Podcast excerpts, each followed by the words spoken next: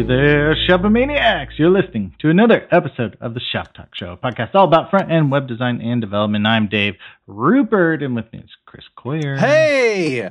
Uh, we are continuing with our series. Gosh, we're a whole bunch deep, and they're all called How to Think Like a Front End Developer. And then we have a special guest, and we dive deep into their brains and minds and, and find out about stuff. Uh, uh, uh, because the thesis that's starting to develop is that is that maybe just maybe front end web development despite it being such a common job title out there in the world on the job boards across the world um, it means very different things and that people that have that same job title or self-identify that way or whatever do extremely different things and think about think about their jobs in extremely different ways and it's just weird and we're going to dig into that a little bit we have monica here hi monica Hi. Declan. That's the one. How did you get it? Takes years of practice.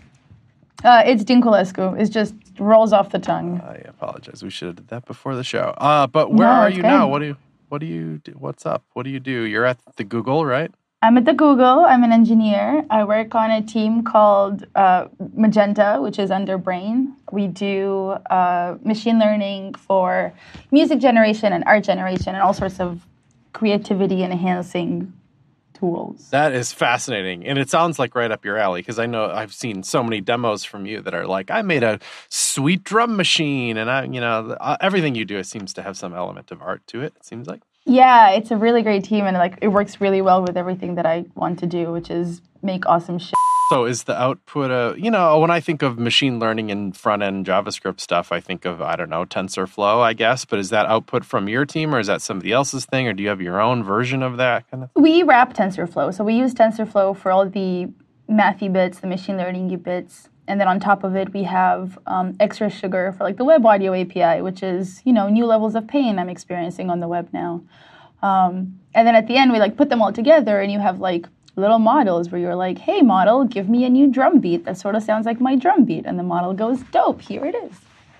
Wow. So is it? Are there? Is there? Is there artists out there that are? cr- I I I went to a. Oh, here's a story. Over the summer, I went to a quilt show, and I learned this story about. There's this thing that helps you make a quilt called like a long arm or something like that. It's like a. It's like a quilting like with, it literally has a really long arm on it. helps you helps you quilt you know? And now it's like almost assumed that you use one. I'm sure there's like old school people that like do it the old way or whatever but it's like not rare to have a quilt that was crafted using a long arm thing.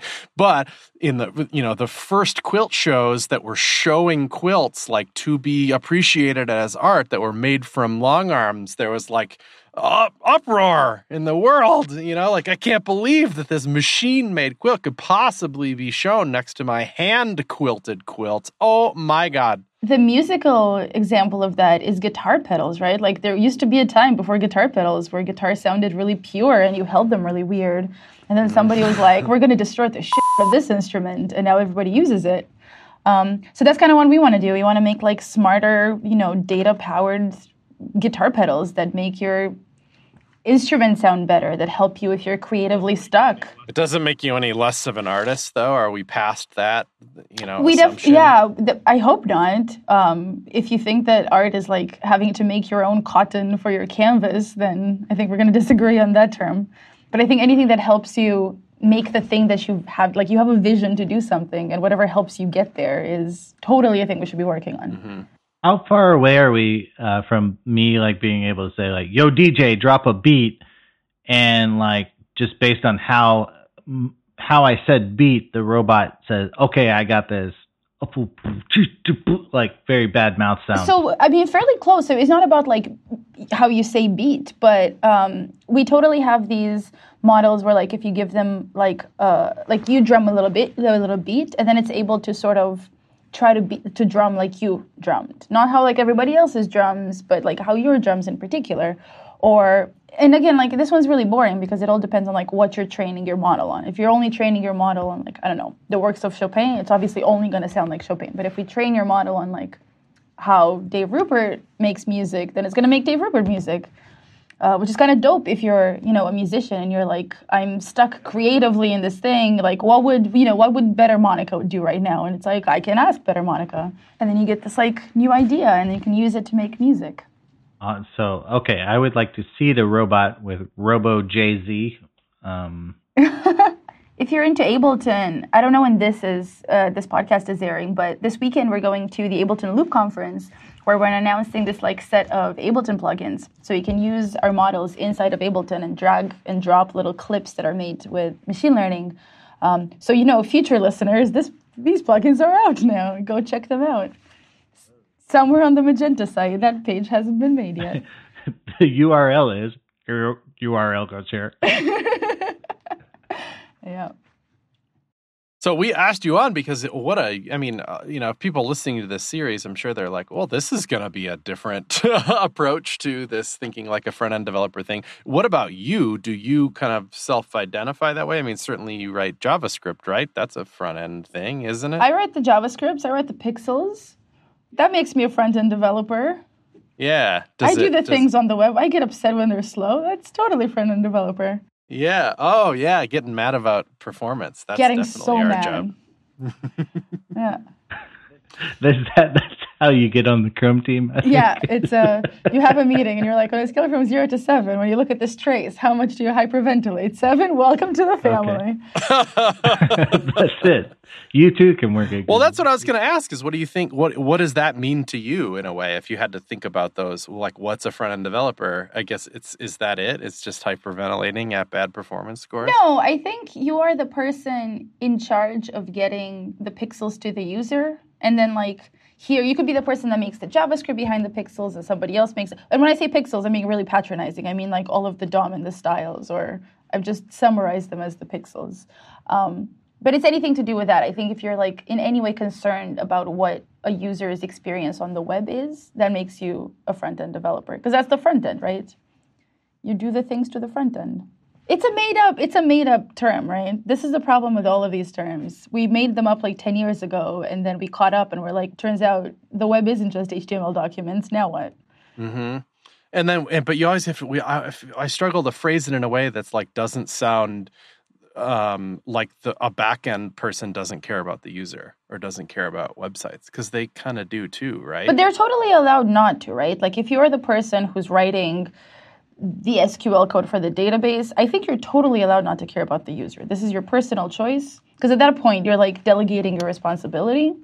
So I, what I'm trying to say is that I think it's totally fine to not want to call yourself a front end developer too. I like that. Okay, now we're getting to it a little bit. That you can be this back end developer. And you can care about the user if you want to, but but your job can not include that because you're so busy worrying about other stuff. Yeah, your user might be, you know, the front end developers who need to use your stuff, who are going to get upset if your stuff is really slow. Like if whatever services you're building in, you know, Python or Go or whatever it is that the front end developers are going to use they're your users at this point. So, you know, everybody has a user. Wherever yeah. you are in the stack, somebody's your user. You're we're all engineers. Except for in Quebec, you're only an engineer if you pay your taxes. Oh, really? I said just... Yeah, so I graduated from an engineering degree, but I'm not allowed to call myself an engineer because I don't pay my engineering guild dues. Wow. Oppressive Canada. Uh, we can unpack that. well, that's been a yeah. I mean, so that's oh, that's fascinating. I mean, certainly that's been talked about over the years. Like I what you literally called yourself an engineer in the beginning of this show a bit, and maybe and I don't know, but it, but, but but in Quebec it, it means something for real. Whereas not that not, yeah, and like officially, your job title cannot be an engineer unless you are part of the guild and you have paid the money dollars. It's mostly about the money dollars. Let's be honest. Yeah, yeah, but that's, that's also so wait. Kind of... So hold on, pause, pause. Yeah.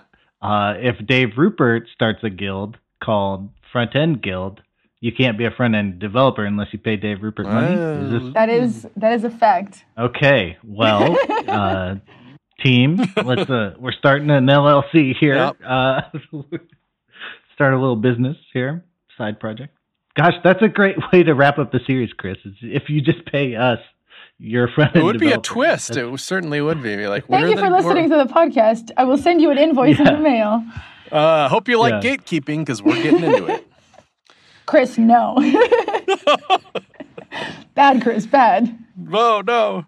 But so what you know, like I mentioned at the beginning of the show, there's a bit of this I don't know f- thing that we've been hearing from different other developers we've interviewed for this series, where there's kind of a a split almost in the in the you know that you can be this kind of a I don't know, I'll call it like a hardcore JavaScript engineer, and that that's just kind of a different person and a different role and a different job and a different everything than than maybe somebody in your word like a, that just is kind of exclusively pixely, you know, that just kind of thinks of UI UX land a little more heavily. Yeah, but also think if your JavaScript is going to live on a site though you have to you know consider the place where your javascript is going to live like if you're going to completely ignore that the fact html and css exist and you're going to write everything in javascript and also deliver that to the user i think i would like to say you're a bad front end developer at that point because you're sort of ignored the ecosystem that's made for you know getting the pixels to the user you've ignored like 60% of what's out there um, so i don't think you can write javascript in a vacuum unless you're writing like again super servery node code, in which case your users are somebody else and not directly the you know the human that's getting the pixels. Which case, fine. Again, you don't have to call yourself. A, honestly, call yourself whatever you want. I call myself an emojineer. What does that even mean? I don't know. Still write the JavaScript. Titles, there was. There's some great stuff in there though. That that that it's not this like it's not necessarily two separate jobs. Like even if you're this super JavaScript focused engineer, let's say, that it, that doesn't absolve you of of understanding the rest. Yeah, of... I think you. There's no way you can like pray away the web stack. You have to know what it's there and how to use it, or else you're gonna, you know, deliver something that looks nice but it's probably really slow, or I don't know, the browser can't optimize or can't cache or whatever it is.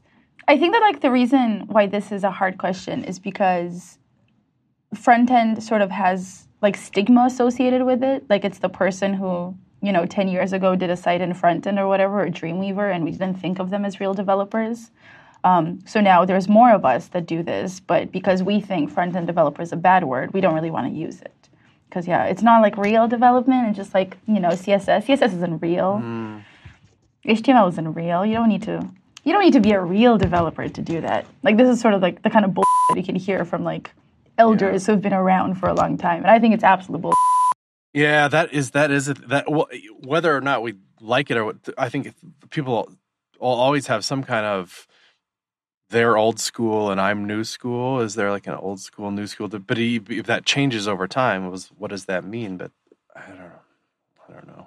I don't know what I'm trying to say. But that in somebody's mind, there will always be that, whether you want it or not. So what about uh, you know? specialization though also can't go away in a way right like you have specialties i'm sure right naps i think are my specialty oh do you yeah. mean on the web sorry you mean native apps is that no i mean naps like the ones where you have a sleepy time Na- oh, okay. native naps That's native a, yeah just, native naps yeah. the the installable yeah. ones um, wow, naps, very good. Uh, yeah, I think I definitely have things that I'm bad at. I, I'm way better at knowing what I'm bad at than what I'm good at. Like I'm very bad at CSS animations. I don't really get it. I've been trying to be better with. I did the stupid Inktober experiment where I've learned how to like translate things, and that was nice. But like I look at things that like Sarah Drasner makes, where she just you know animates the out of an SVG, and I'm like, I don't understand how that works. So I'm definitely not that kind of CSS, CSS engineer, for example. Mm. But I can write the JavaScripts. I really like the DOM. I can really write so you the can DOM. Th- you think of your specialty as in things that you're not good at. Yeah, yeah. Whatever's left over is your specialty. Yeah, it's like an exclusion. Yeah. not a not an explicit list. It's yeah.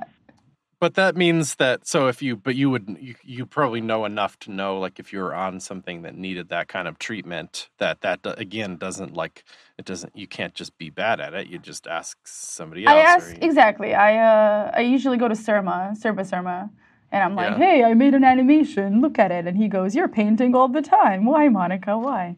Turns out you shouldn't animate left. You should always animate a translate. now I know. Yeah, that's a good one. Yeah, It's on, I didn't it's know on the that. short list of things that's okay to animate. Yeah, so th- kind of things like this where like I know it's not my strength and I know I have to do it, and then when I do it, I like get somebody who knows how to do it. I'm like, please look at my garbage and you know, brush it out, put a room by there and sort of clean the shit up. But like, so th- that one seems clean because it's kind of like, oh, I, I'm not, I don't specialize in animation, so I'll have somebody, you know, look, Yeah. look at this and help me. But what about, you know, the, does that same thing apply to like somebody who was like, well, HTML just isn't my thing. I need, that's not, I, I stop at the HTML level. You know? Well, I mean, for sure, there's like an HTML in my mind goes really closely with CSS. I think HTML without CSS means that like you're gonna have the wrong structure for like a flexbox, for example, right? You need to like put extra divs in there all the time. I think that you can be the person who makes the thing look like something, and then you can be very good at that, but not necessarily make that thing dynamic. And then that's where like somebody who's really good at JavaScript would come in and be like, you made it look really good and I'll add the extra bits in there to like, you know, actually be an application rather than like a document. Um, and I think it's totally fine to like be very good at like So it is okay. What I, what I, I guess what I was getting at was like, Chris, so everything is okay. You're a grown man. Don't let anybody tell you what to do. No, I know, but uh, well, thank you first of all. the you know, but if you're a, a cook, you know, you might like a chef, and you have all these advanced skills. You can cook all these things, but you, you it would you would be embarrassing to be like, well, I can't boil water, or I don't know how to hold a knife. But, but that's that's the wrong it- analogy, right? The analogy is you're uh, you're a savory chef, but you're not a good pastry chef. That's totally allowed. Pastry chefs are a different kind of chef than like the chef who knows how to cook a steak. A pastry chef can probably make you an average steak, but a really good like Danish. You know, the savory chef good. has no chance to make you a good. It's going to make you an average pastry. And that's totally like this is why we hire different chefs in the kitchen. Is there, but is there any are, are any of the web skills we have like lower level than that, where it is a little bit like unacceptable to not know them, or is everything uh, on the? Unacceptable is a very loaded word. Again, it's like Yeah, a gatekeeping It is. word. That's heavy. Yeah, but I right, it is. encourage I encourage anybody who in any way touches a website that's getting delivered to somebody to sort of understand, for example, the performance implications of what you do. I think it's important to know that like style sheets are blocking. If you're going to download a 4 meg style sheet up front, you're gonna have a bad time. You probably should understand how like scripts get loaded. But if you if you're like listening to this and you're like, oh, I don't know how scripts get loaded, that's totally fine. Ask somebody who do. If like if you care about this, you can totally learn about it if you're not in charge of like delivering scripts to the user, let the person who's in charge of that do it. But I think there's like a mix and match of like the things that you need to know and the things that you want to know about how a website gets to how the pixels get to the person. Go, going back to uh, like that animation example, um, d- does npm like play a role here? Like, I, I feel like, oh, I'm animating poorly. Well, you know, my whatever npm package I'm using to animate will eventually update and make that better. So I don't care. Like, is that you know, is that the chef that just orders Blue Apron uh, and cooks that up, or Yeah, well, and then you're like a home cook and you're going to get a home cook sort of experience. Yeah. Um, I think with NPM, the biggest, uh, I'm a huge fan of NPM, but also NPM gives me a lot of anxiety because you don't know what you're getting and you have to sort of trust the person giving you the things that, oh, my lights turned off, um, that it's not going to like balloon up, for example, in size. Like size on the web is a thing that, again, because I'm a Chrome, en- I used to be a Chrome engineer, always PTSD about the size of things on the web. Um, but if you're only using it, if you're using a giant npm package to do something that like the browser can do just because you don't want to learn how the browser does that, I think that's a little bit sloppy. Um, and I think this is like what could be the difference between like you know a two Michelin star restaurant and like a you know the subway down the street, which is fine. Again, there's a place for both of these. Um, if you're trying to build something really quick where you know your audience doesn't care about size or you know that you know you don't have time or the money or the expertise to build this but you really need to build it that's fine but there's also a place for my god this cooking word analogy is working great we're we're we're really deep into it. It's i'm good. so sorry for the friends at home who know how to cook it's uh No. Did that answer? Did was that a rant? Was that a ramble? No, I think that works. I I think it's I just think it's like interesting because it does sort of play in, and and I think you're right that you know it yeah it, it's great to like fill your knowledge gaps, you know, and and or like this should be a solved problem. I'm just going to solve it. I don't need to reinvent the wheel on I don't know authentication. Oh yeah, for sure. Like Um, super hard things, I think you should give away. Um, the the one example that I the reason why I was it's stuck in my head is because I was looking at uh we recently redesigned the Magenta website um, and I was trying to add this like shiny well your text appears animation on every page and I was looking at the site that I was going to copy uh, their stuff and they're using this like giant JavaScript library that has an on scroll listener so that you can tell where like all of the divs are uh, you know, on the page, and that's where you like translate them a little bit and animate them. And this was the only solution we had like you know four years ago or whenever the site was made. But today we have intersection observers, and they're for free because they come from the browser, and it was like ten lines of JavaScript, right? So if I didn't take the time to understand what the browser does today, I would have been stuck with these like 70k of JavaScript downloading from four years ago because it was po- it's popular on npm, right? And I think that's a really hard trade-off, and I think that like puts a lot of pressure on front-end developers, all of us, whoever we decide we are. Um, but that's kind of that's kind of how it is. The web moves really fast, and if you want to have your two Michelin star restaurant, you kind of got to do the work.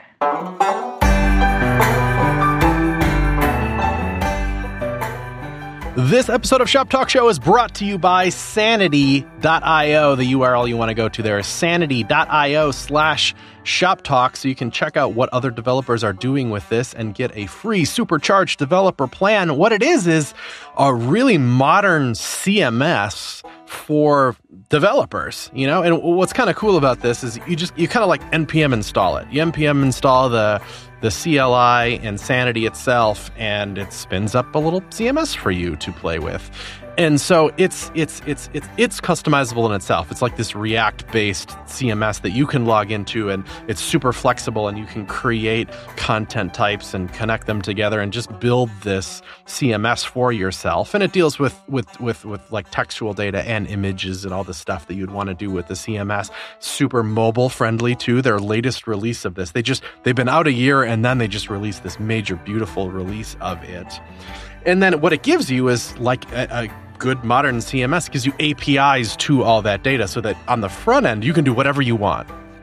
They have this language called GROQ that's for getting the data out of it in like the nicest dev experience kind of way. They really thought about how do we like get data out of this this CMS that you're that you're managing in like, you know, connected queries. And you can do anything you want with the with the data that you put into sanity. So it's uh, what i like about it is this kind of like they really thought about the cms experience and then the left front end developers to do what they will with it. Like okay here's the cms we focused on making that really clean. Now your front end is has total freedom. Build however you like. Use whatever framework anything on the front end which is so it's kind of separate in that way. It's going to last longer for you as the front end changes and evolves and does different things. You have freedom to evolve with it. It's not your cms doesn't have to come along for the ride. And sanity it likewise can change and evolve and do better things you know separately from the site that you built on top of it. It's kind of like the modern web at its best. That's sanity.io slash shop talk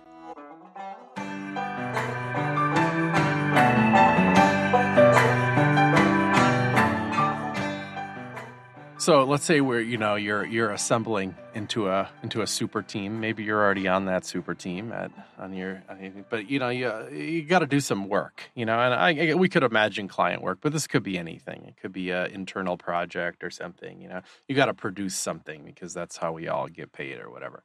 So so you know what is it that you're building? Like metaphorically, your perfect project for you, Monica. You know like what's an awesome project what are what is your role on that project who are you working with what are you you know what are you doing do you can you do you think about that Oh, that's a great question. Uh, my favorite project would be something very interactive, so that the user gets to like you know use and play with, and it like it's hard. It's a hard problem. I mean, it's like it's not like a you know a text document, or it's not like a new clone of Facebook. I find these incredibly boring sort of things, but it's like an interactive thing that like makes lets you make things. Um, and then the pe- perfect team for this would be obviously me. Um, and then I really enjoy working with designers, but a special kind of designers. And then I definitely would want an engineer that's better than me. In every single team that I work on, I want there to be somebody who's better than me so that I can be like, look, I wrote garbage. Please help me understand why it's garbage and how it's better. Um, I think that the time where I stop working with better engineers than me on a team, I'm just going to quit and open a pottery studio. You got a, you got the exit strategy figured out. That's yeah, good. I find it very stressful to have to learn on your own and not learn from other people because then like you only learn as good as you are at learning whereas like if somebody's just like this is what he should have done you're like duh i should have You said a certain kind of designer. What what does that mean? um i really like making pretty things and i like being allowed to have a sort of input on what the pretty thing looks like but i'm bad at making like i don't catch up with like design news i don't read design newspapers or podcasts or whatever you cool kids do um, so i want a designer that's like here's my idea for this thing. It's not set in stone. I didn't give you like red lines. I didn't like measure all the pixels. How do you feel about it? Do you want some resources for this thing? I can make you like shiny animations. And it's like sort of a conversation. I've worked with designers before that were like here are your pixely lines and you have to i'm going to do screenshots of what you've produced and tell you they're off by one pixel. And i'm like no gotta go. That doesn't work. Yeah, yeah, yeah. And so more collaborative in that design developer relationship. Yeah, so for this magenta redesign, we did we don't have a designer on the team, so I took a stab at it and I cleaned up whatever was there. But then we found like a designer who like volunteered their time for like like a week and they're like, "Sweet, I looked at what you had and like, you know, I I did it a little bit better."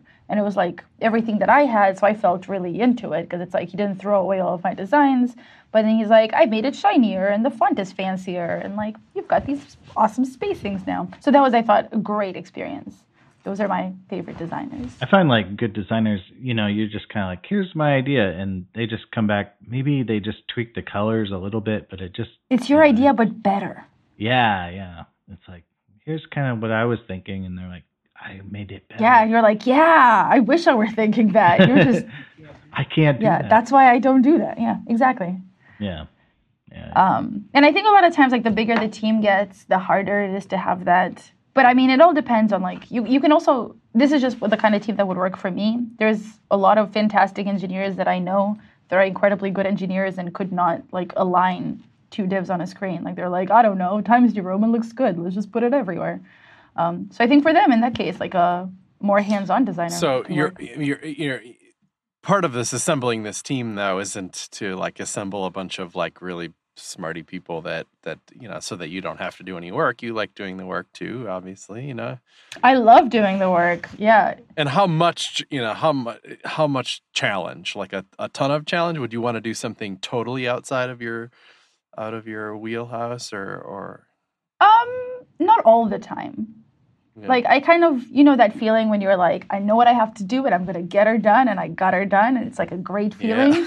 Yeah. Versus when you're like, oh my god, I don't know what's going on, and it's been four days since my website rendered because I connected it to GraphQL, and I don't understand how to make it go. Like that's an incredibly depressing feeling, right? So you need to have like a, a good mix of like nailing it to holy uh, two of them this morning. One of them was GraphQL. There was a mutation and a thing, and I'm just like, it was all frustration and no satisfaction, and I have, n- and I still don't know what, whether that satisfaction is going to come or not. And I'm Well, not, your satisfaction, it's going to be like such a low satisfaction because when it finally works, you'll be like, great, it renders the same way as it did two days ago. I'm back to like, right. I've just added a new field in the database. Fantastic. Feeling so good. 48 hours. That was like $5,000 for everyone. I had another one that I, I had limited time to work this week. Very short week for me. And this morning I I go up and look at one of my SVGs. It was only rendering like half of it, half of the lines in it. I'm like, what's going on? Okay, it goes through gulp, I see, and then we run it through SVG. Okay. Oh god, it's just it was the, the weirdest problem And then I, you know I had like four paths in a row, and then in the DOM they were all nested within each other. You didn't even I didn't even know a path could have a path You in it. didn't close a tag somewhere. Oh, but I did. You know, I looked. I was like, God, the, this path is closed. I have I've rendered this. I'm going and finding you know SVG validators to run it against and stuff. But then I'm looking through my gulp file. I'm like, okay, it goes through SVGO. Let's just run it through SVGO to see if that messes with it. No, that seems fine. Let's see this other thing combines them together. Let's try that in isolation. Then it turned out it was some library called Cheerio, which is like I've used Cheerio. Node. it's, yeah, you know? it's for like scraping Yeah. and. Sh- Yeah, right. It's kind of like you can you can it's DOM but with a string, you know? Like yeah, Yeah, like yeah. And it just mangles SVG. So I was like, okay, well, that's that. yeah. I find these experiences unsatisfying. Like these are not my favorites. Like I like debugging problems that I've caused, not that like happened to me. Uh, so so but speaking of challenging, sorry about the t- the tirade there. This just was my morning. Like what what do you find the most challenging like like that's not that's not missed naps or t- team members p- people stuff, you know? Like what's like a computer thing that you find the most challenging scoped to front end development? Um, that's a twosie. So I find it frustrating uh, as a person who loves specs. The fact that specs are not perfectly implemented in every browser I care about drives me bananas. Because then it's also a little bit of a whack-a-mole trying to figure out, like, well, works really well in Chrome and Firefox. What has happened afterwards? And you're like, ah. And then, like, again, the solution is unsatisfying for me because you're like, I know what it's supposed to do and it doesn't do it. And now it's just like, I'm patching weird things. Web audio is fairly like inconsistent. I like, was going to ask you, are you talking about web Oh my audio? god, it's a new world of pain, fam. I try to do like media recorder. I thought you could record audio on the web really easily. You can't. There's Mm. polyfills, but not for cameras. It's a pain. So all of these are like are a little unsatisfying because you get excited. You're like, I can build this awesome thing on the web, which like as a cheerleader for the web is like what I want to do, and then I do it, and it works on like a browser and a half, and the other one's sort of like the bed, and you're like, ah. Man, it's almost like a it's like a I don't know why we signed up for this unique version of pain with this cross browser stuff because we at the same time that our intellectual selves need to admit that browser diversity is good and competition is good on the web and there's all this stuff but then you like look at somebody who's like I don't know I made a game for PS4 I didn't have to deal with crap I knew exactly the hardware that this thing was going to run on and it's expected of the people that when you build a game that of course it only works on that there's like this expectation but not on the web you can't say ah this only works on chrome not only will people crap on you for it but philosophically it's, it's just not good for the Well, I think you can only I think you can only do the PS4 thing if you also charge sixty nine ninety nine for every one of your websites. So the moment we can do that and be like, do you want to use uh, Meowni.ca sixty nine up front, Yeah. and then it's yours. So and then like people can just be like, no, your website is not worth. Like I do with a lot of games, right? I look at them and I'm like, you are not worth this kind of money. But we give away websites for free. I know it's like the it's like it's tricky it's like we give it away for free and we can't make demands on on on what kind of devices So that's one of on. my. What was the question? There were, I had a two part. Eh, is but the uh, the most challenging Yeah, so that's one of the most challenging. And the other one is um, managing how much I should care about everything changing all at once. Like there's every single hot minute, there's a new framework or library sprouting up, and it's very hard for me to, like most of the time, 99% of the time, my intuition is that I don't care. Like I usually just care about things when I need them. Like something has to happen in my life to be like, I need this thing. I will finally learn it. But that's also like sort of an enraging conversation to have with people who stay on top of all these libraries and like, well, why aren't you using, I don't know, coffee.js or whatever? Uh, and you're like, I don't know, I don't need it. I can just, you know, write the DOM by hand like an animal, which I end up doing instead of using Cheerio. I had that yesterday. I I I'm writing a little CLI tool like in Node. Probably I'll probably release it like as a whatever npm module that installs a, a command line tool. But I was like, hey, does anyone you know is there like best practices? What do I do? And I got four you know links to different libraries that just process arguments from the command line, and I just was like, wow, this is like there's four options now to wade through to split a string in a certain way and i just i was like oh boy and i i mean you know that lost an hour or two just kind of reading docs to be like which one might be the best you know and i don't know and and I find it frustrating in that case because you could have just split your string in those hours, right? Just like, yeah, yeah, it's really not hard to split a string. But then I was like, but then I kind of thought about it more. I was like, well, at least like I want it to be predictable, you know, and you know, if if it does go overboard, I'd like to have a, I don't know, a, a more intuitive way forward here. But um, but yeah, I, it just the mental overhead that that it took to kind of just split a string, like you're saying, got very high, got very very high. And this happens for everything. You name it, we have it. For I don't know, dynamically updating a CSS style sheet or something, you've got like seven thousand solutions. Putting styles on something, seven thousand solutions. Writing a for loop. Many ways of writing a for loop. And so, why is that challenging? You know, like, do you, the, is it that one percent of time or whatever when you should have cared but didn't, or something? Well, because it's so it's challenging because I will choose not to do it, and at some point somebody will be like, "Oh, I see that you uh, just did all the things with vanilla JavaScript instead of using this library," and then this is like energy that you have to be like, "Yes," because I just don't care about your library. I'm sorry. It was just it was quicker for me to split the string than care about your library, and I just could not be at the time. Or on the other hand, it's like what Dave was saying, like maybe I should care about this, right? Like at some point this is going to implode and you're like, well, great, now I got to do the work and this work is not going to be applicable in 2 years because we'll have a whole new set of libraries and whatever I use now, it's not like repeatable knowledge, it's sort of like short-term experience I'm getting that's not that's not applicable outside of this prob- problem. Like I've become really good at you know, mangling arguments on a CLI. Great. Where am I going to use this again? So now I spend a lot of time to be really good at like making this one thing that I just I'm not going to need. I'm not a CLI builder, right? Unless you are a CLI builder, in which case you nailed it. That's your like area of expertise. New job but... title: full stack CLI. um, yeah. Yeah. Serverless.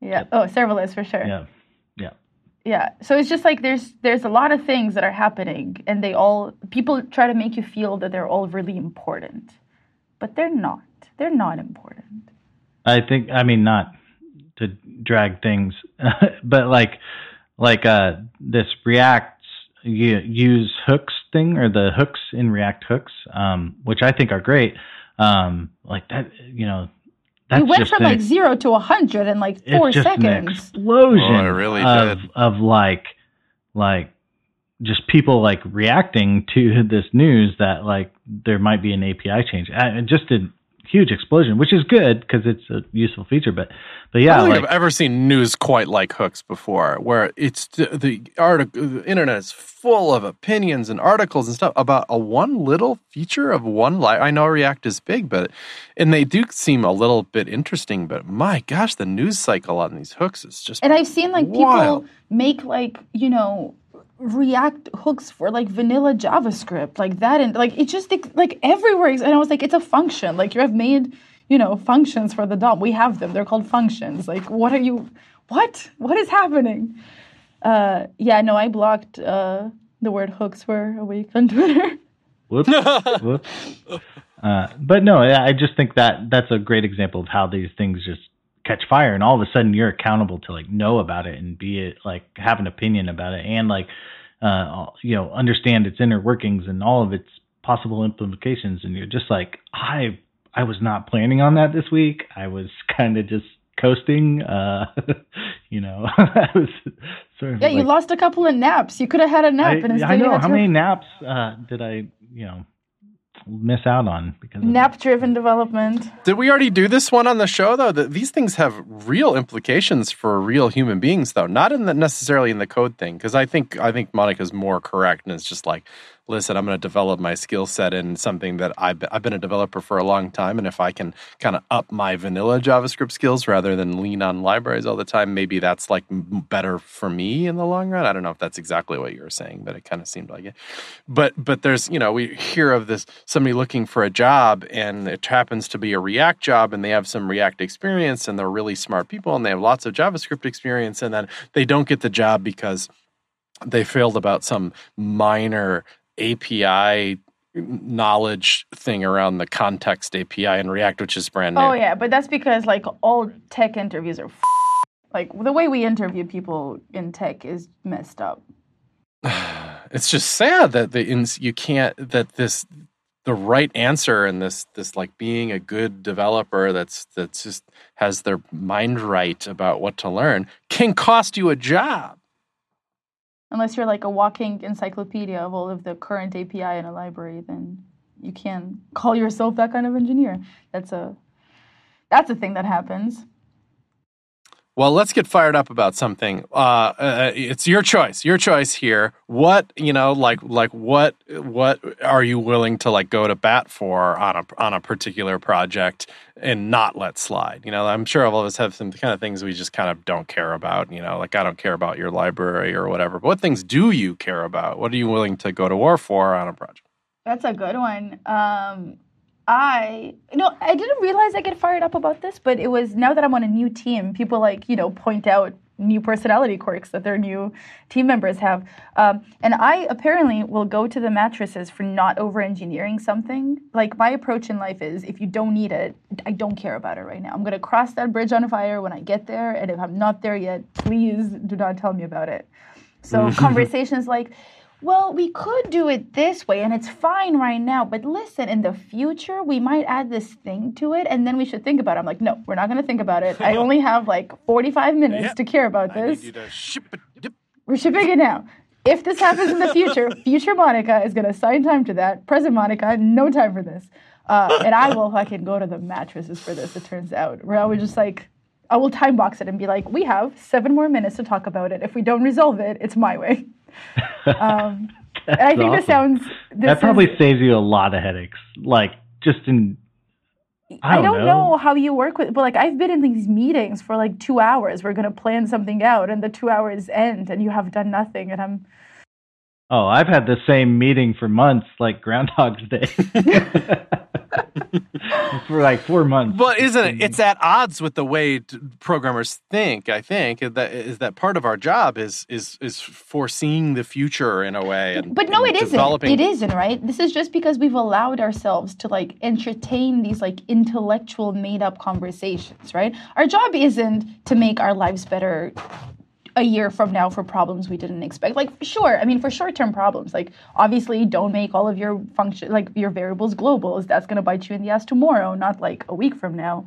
So this is a slippery slope, obviously, but like because we're I think as a nation of engineers, we're very elitist about this. And like one of our favorite things to say is like, well, I see how you did it, but I think it could be done better. it doesn't scale is a very common I'm not super sure this is the most optimal way to write. I don't know a better way, but let's think about it. Like all of this thing has been in like code reviews and like in you know engineering culture for so long and it's so ingrained in us that when we look at something our first reaction is like is it the best though and like sometimes like most of the time it's fine right it's fine So I do you do you end up with a lot of like yellow code or like cowgirl code just in what's like, yellow code just like I'm doing it my way fuck like, No, no. I try to convince the other person. I, I Okay. as a as a human, I really hate it when people are mad at me, and I'm scared of confrontation. So I sort of try to like convince people that my way is also correct.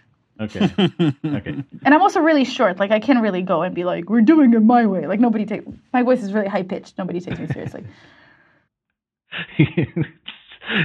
serious Monica comes in like four four octaves lower yes I think it's fine right now.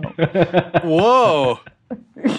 Um, but it usually works out because like I'm not. I think it's important not to be unreasonable about this. Like it's not about not wanting to do the work. It's about like sometimes you do the work. Somebody's like you could do it better, and you're like you're correct. We should.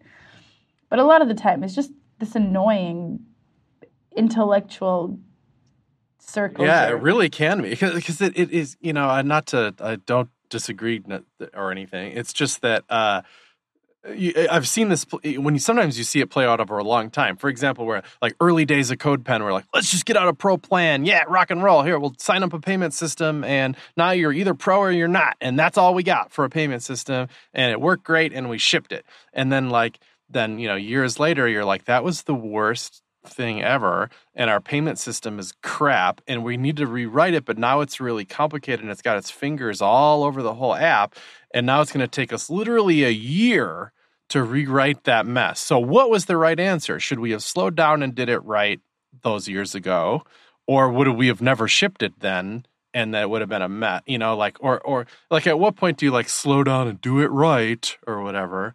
Or do you not know how to do it right that early because you haven't experienced the pain yet, or what? It's like this weird Well, balance. you probably didn't of- even know the problems you had to solve back then, like Yeah, that teams or maybe is whatever, thing. right? Like, So I think that like I think all of those are great, which is why there's no answer to this, right? Like if there was an answer, we'd all fing just do the answer and we wouldn't have these problems.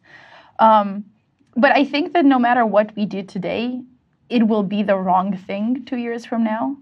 Every like two years is a huge time on the internet. Like the whole I like the whole way we interact with apps changes in two in two mm-hmm. years. Like payment plans might not be a thing in two years from now. Maybe I'll just like scan my eyeball and that's how you're gonna charge me, right? And like given that that is like the table stakes, the table stakes are in two years your code will be built on an old technology with an old approach and it's gonna bite you in the ass. You're still gonna have a pain two years from now. Should you also have that pain now? If you over engineer it today, it's still gonna be badly engineered in two years from now, I think. Unless Uh, but I mean, like, Yeah. again, in a very specific way, like, use classes, don't have glow, like, Yeah. basic things out of the way. the, even the best engineering is going to be out of date in two years. Yeah. even state of the art right now. Uh, but does that so do you and find yourself into I think it's a Facebookism, but that like optimized to delete code? Do you end up in kind of that realm? Have you heard that like code is I don't disposable? listen to anything on the internet. You're using Okay. so many terms. Uh, like code is disposable. There's this idea like like you just write whatever and then like make sure somebody can delete it. Is sort of I think the attitude. yeah, Mm. I actually believe it. unless it's in a database, right? Leave that alone. Yeah, don't touch the database. Just keep adding columns. Yeah, actually, that's a really. I really like that approach. I haven't been u- able to use that approach. It turns out once you have users that use your code, that approach gets a little bit slippery. sloppy. we had this problem with like in Polymer with the Polymer elements a lot, where I wanted to like rewrite them 17 times over, but it turns out 100% of your users use the old version, so you can't really break it, and they're not going to migrate to the new one, so you're for life now. Um, Ay, ay, ay, like, you know. but this is why I don't think you should have users. Like just you know write Yeah. code in the font. so it's interesting to hear you say that now that if you lived that you'd think i would think that it's possible that you would have come out on the other side of being like whoa whoa everybody slow down let's make sure our apis are really clean before we But the problem is we had no way of knowing. Like when we built the first version of the elements, it was the best elements that all of us could have built. And then people used them and you're like, "Oh, that's how you're going to Oh no. Oh, you're doing that. Oh, okay." And then you're like, "Well, I didn't expect that." Um, and then like, you know, the infrastructure changed out of you. The web component spec changed out out of you, like under you. The and you still have like your user base from your first version, which was the best version you could have had.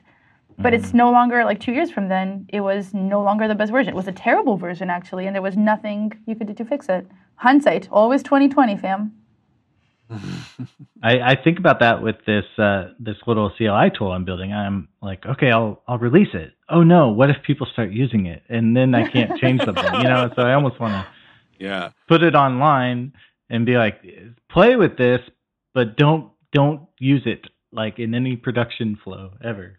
Yeah, I built this really dumb uh, dashboard that like shows your tweets and like nice things. It's like a care terminal that like is tries to be really nice to you because I used to look at a terminal a lot.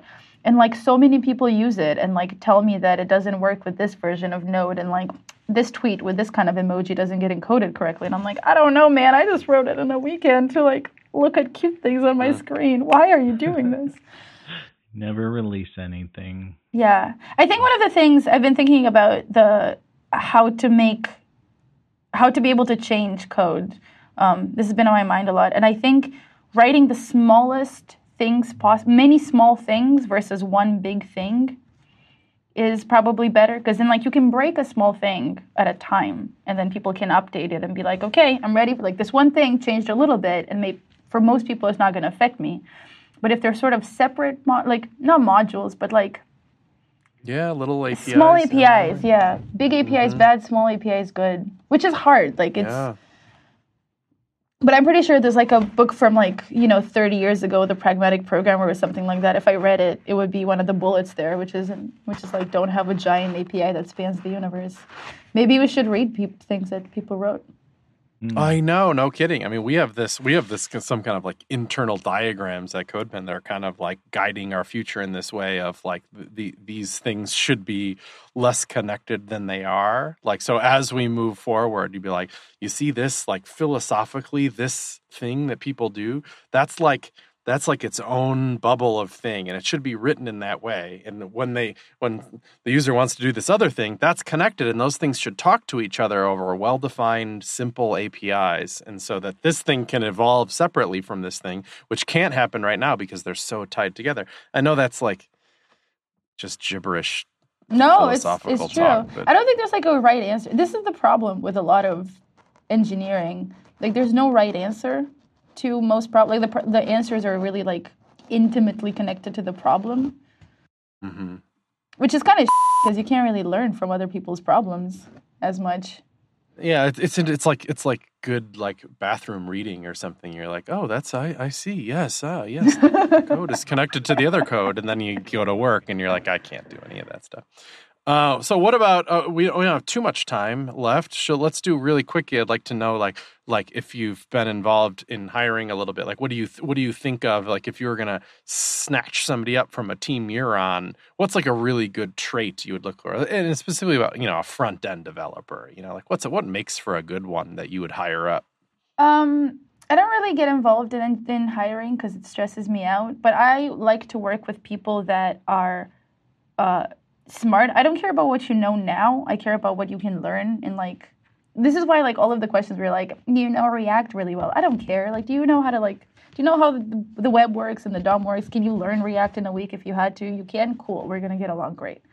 Um, and then people who are sort of open to suggestions. I don't really all of the things that I like in an engineer are personal like human traits, not engineering traits. I think inherently all of us have the ability to be a good engineer. I think not all of us have an ability to be a good coworker, and I care more about that one as a result. So like people who are open to other opinions, other solutions, like being able to take your you know no as an answer like do you think I should do it this way? No, I think that's wrong. That's not a, you know, something personal about you. It's just like we can do this better. You shouldn't get like, you know, panicked about this or like overreact or anything like that. But again, personality tra- traits all of them. Be nice humans. I want to work with nice humans. We just build JavaScripts. It's not it's, it's not, you know, surgery. We'll be fine.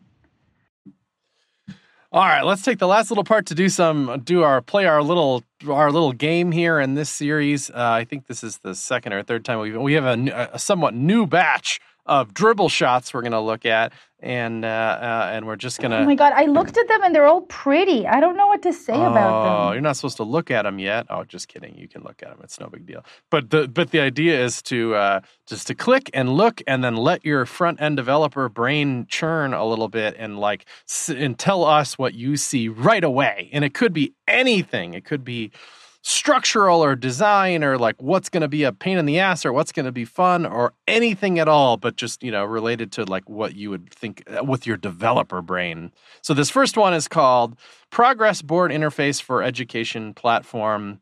Looks like a little kanban thing. I look at this and I thought they were all the same screen and you could tran- translate from them, but is it like a Trello where you do the dragging? It appears to be kind of a Trello-y, yeah, Kanban. Well, you're gonna have to drag and drop, and that is the biggest nightmare in the universe. So good luck, have fun. Doesn't even matter. there's an what npm else. thing for it just use the yeah, npm yeah, thing and the npm thing works in most of the cases, unless you're gonna have like a shadow reader or something, or or Yeah. it goes on an iPad. Whoop. Yeah, So, or yeah. yeah. you can't drag or yeah. Anything that has to do with drag gives me anxiety. Also, it's not accessible because you have to drag. Good luck. It's gonna be great. Do you uh, push back on stuff like that? Do you do you kind of say like, Um, I push back on things if uh, so if they're like hard engineering problems, but I think they're a good good thing to work on. I'll allow it. But if it's a like this, if I think the thing to push back here is to make sure that it's also accessible. Like if I can't drag, can I still use your thing? And if we haven't thought about this problem, then I think we should think about it first. Big on accessibility. Okay, next one. I like that. Uh, this this one is uh, has a big map on it. It's called truck a tracking dashboard for drivers management. So maybe you know three fourths of the screen is a big map with a little truck on it halfway through a route. And then the left is kind of a user sidebar with some data and graphs and stuff. And there's some overlay stuff on the map. What do you see when you see? Um, I see anxiety because I don't know how to draw on that map because drawing is not my favorite on the web. Um, so yeah, but I'll probably have to learn SVGs. I've been learning SVGs. Hanging out with Sarah Drasner is a problem in your life. You learn about SVGs. Yeah, you know, I don't really know how to do the map part. Everything else sounds fine. Yeah, that that's the only like the rest of this is just laying out some stuff, no big deal. But the but the map is like, ugh. Yeah, the map is the one where I'm like, I don't know how we do this, but I'm sure we can do it. mine's like I don't know. There's probably like a draw point A to point B Google API thing. Oh, I Right. don't, I don't trust I don't, I'm, not, I'm not gonna I'm not gonna learn anything. I'm just gonna. Uh, Next one is uh is like a Codrops demo from Mary Lou, and it's like uh you know you hover over this link and the screen starts showing photographs, and then it they kind of settle down into an unusual grid like layout of photographs. What do you think about Whoa. Remember when I told you I was bad at animations? oh yeah, that's a that's a good one. I would just do it in JavaScript. It's fine. I uh, it stresses me out a little bit. There's too much happening at once, but you know, I'm sure it could be nice if you. It's not a GIF. Yeah, it stresses me out that when I click on a link, I don't expect that to happen. I think that's my yeah, you have some like UX concerns, like this is a bit much. yeah a bit much. But I like when they come back together in silence. So maybe we can focus on that. would you would you like push back to the designer or or you know on that or would you kind of be like I think I would like do a little bit of a like a very quick like two hour like proof of concept, and if it's like man, it's gonna be a pain in the ass, and you're gonna have to write a lot of JavaScript for this, and I think it's bonkers, then I would push back on it. But if it's like just because I don't know how to do it, and it's like I'm gonna find out in ten minutes, I would always spend a little bit of time to figure out if it's doable. and then you if you were to like bring something up like this is stressful and hard then you have a prototype to talk over Like, Yeah, kind like of I think I would be like I think hovering over a link and having all of these images flash in front of your face while doable is maybe not the thing that you want to you know panic your user with this, um, and then sort of have a conversation like, why are you? What was the reasoning behind doing this? Like, is it to show all your images? Can we make them come out in a different way so they're still big and beautiful, but maybe not like punchy in the facey? Mm-hmm. Mm-hmm.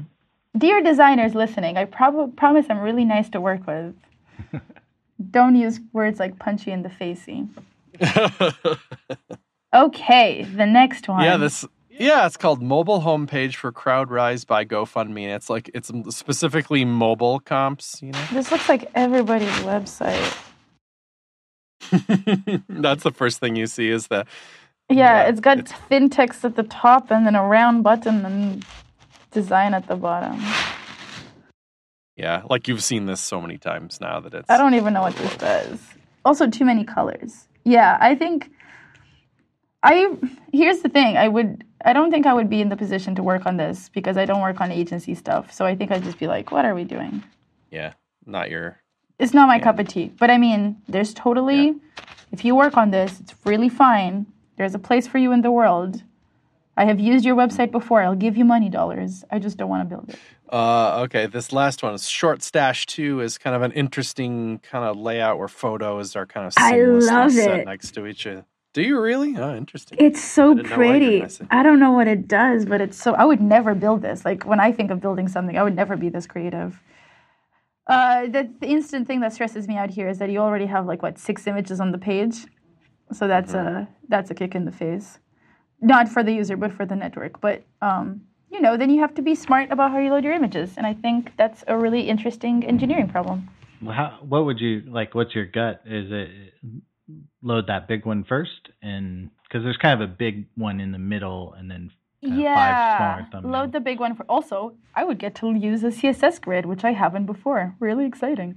Um, yeah, load the big one first. Load the tiny ones, like have them as being tiny, and then do that thing where like people like blur them, you know, when they appear or something like that. Like once you've downloaded all the critical stuff, maybe start dealing with the background images. Um, Yeah, do some user studies to see if people even click on them. If they don't click on them, don't maybe you don't even, even need the full res one. Put some analytics on that. Big on analytics. Turns out not all pages you write get clicked on. oh, no, I did not expect we'd end up at analytics on this photo gallery. Oh, I mean, I worked on Chrome. We like analytics out of everything. That's how we design UIs. I love it. Data driven. Oh my god, I have to. Yeah, sorry. Okay. All right, we got. Okay, we'll wrap go? it up. Sure. Uh, thank you so much for coming on the show. For people who aren't following you and giving you money, how can they do that? Uh, follow me on Twitter and be nice to other people on the internet, but explicitly me. All I don't know. Yeah, add Not Waldorf on Twitter. It's a really dumb Twitter. I don't really do anything good. All right. Well, great. Okay. Thank you very much. And if you have to go, that's totally fine. And thank you, dear listener, for downloading this in your podcatcher of choice. Be sure to star heart favorite up. That's how people find out about the show. Follow us on Twitter at Shop Talk Show for tens of tweets a month. Uh, and if you hate your job, head over to shoptalkshow.com slash jobs. Get a brand new one because people want to hire people like you and Chris. Do you have anything else you'd like to say? Oh, that's it. ShopTalkShow.com.